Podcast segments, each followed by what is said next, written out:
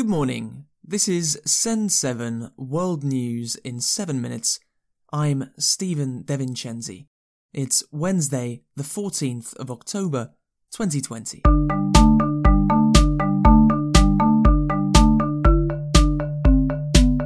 Starting in Africa today, in Guinea, around 90 people were killed by security forces during protests this weekend according to opposition groups. Thousands of Guineans have been protesting since last year against the current President Alpha Conde's decision to run for a third term as president.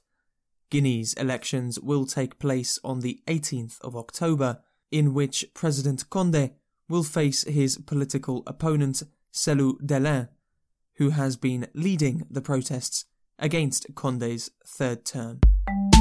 In Nigeria, the police chief has announced that people arrested during the anti police brutality protests will be released.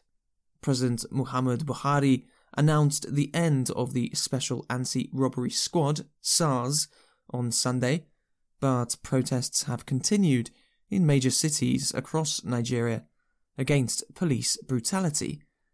The campaign is now gaining worldwide attention on social media, and protests continue as people say they are not convinced that SARS has been completely disbanded. Europe, in the United Kingdom, the leader of the Labour Party, Sir Keir Starmer, held a press conference yesterday asking for a two to three week national lockdown to reduce the rising rate of COVID 19 infections. There's no longer time to give this Prime Minister the benefit of the doubt. The government's plan simply isn't working. Another course is needed. That's why I'm calling for a two to three week circuit break in England, in line with SAGE's recommendation. A temporary set of clear and effective restrictions designed to get the R rate down and reverse the trend of infections. Three things are now clear. The government has not got a credible plan to slow infections. It has lost control of the virus and it is no longer following scientific advice. The Norwegian government has announced that it faced a cyber attack from Russia the Minister of Foreign Affairs, Ina Eriksson Søreide, announced yesterday that the government believed Russia was behind the attack in August, in which many politicians' emails were hacked. Russia has not commented on the accusation.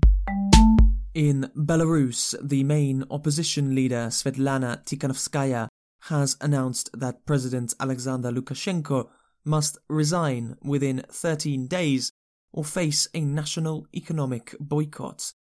Tikhanovskaya said that workers across Belarus will go on strike if Lukashenko does not resign.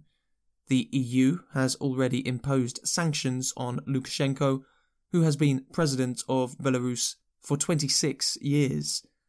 Lukashenko claimed to win an election last month but most international organizations say that these elections were not free or fair.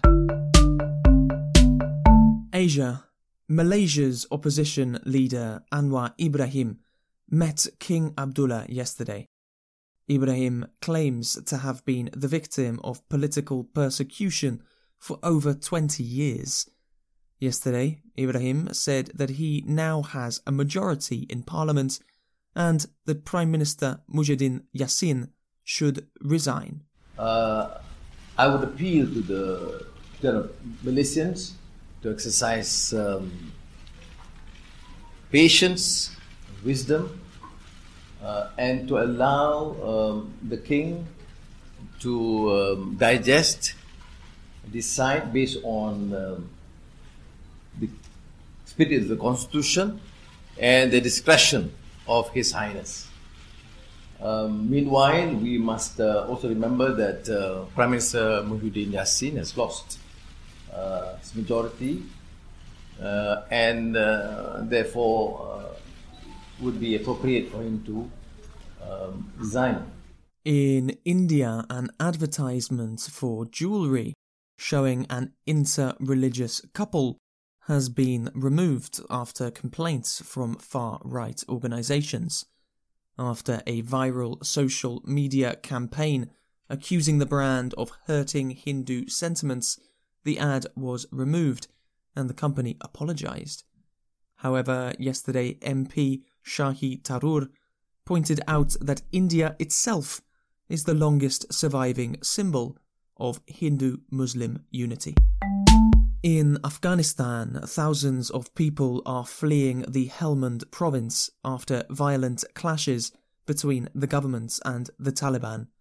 The violence has continued despite ongoing peace talks between Afghanistan and the Taliban in Qatar. America's in Argentina, thousands of people protested against the government and their poor handling of the coronavirus yesterday.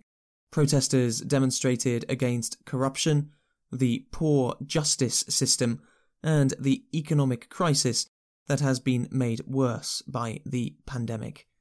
The official exchange rate of foreign money is now half of the black market rate. Argentina has now confirmed 900,000 cases of coronavirus. And in Peru, the ancient city of Machu Picchu has been opened for one visitor. Jesse Katayama from Japan came to Peru in March to visit Machu Picchu, but became stranded due to the coronavirus and border closings. Peru's government gave him special permission to visit the city for a few days before he finally returns to Japan. Thank you for listening to Send 7. Read the transcript of this episode and find past episodes at send7.org.